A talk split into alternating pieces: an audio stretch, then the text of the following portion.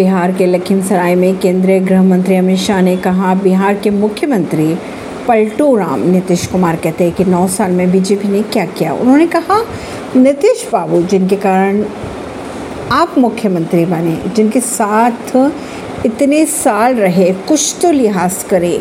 नीतीश बाबू, आप सुनना चाहते हो तो पूरा हिसाब देने आया हूँ मैं बिहार में।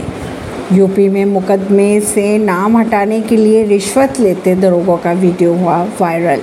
मद्रास एचसी में तमिलनाडु के मंत्री बालाजी की गिरफ्तारी के मामले पर 16 घंटे तक हुई सुनवाई। अगर बात करें मद्रास की तो ईडी द्वारा तमिलनाडु के मंत्री वी एस बालाजी की गिरफ्तारी से जुड़े मामले में मद्रास हाई कोर्ट ने 16 घंटे से अधिक समय तक सुनवाई की। कोर्ट ने बालाजी की गिरफ्तारी की वैधता पर अपना फैसला सुरक्षित रख लिया।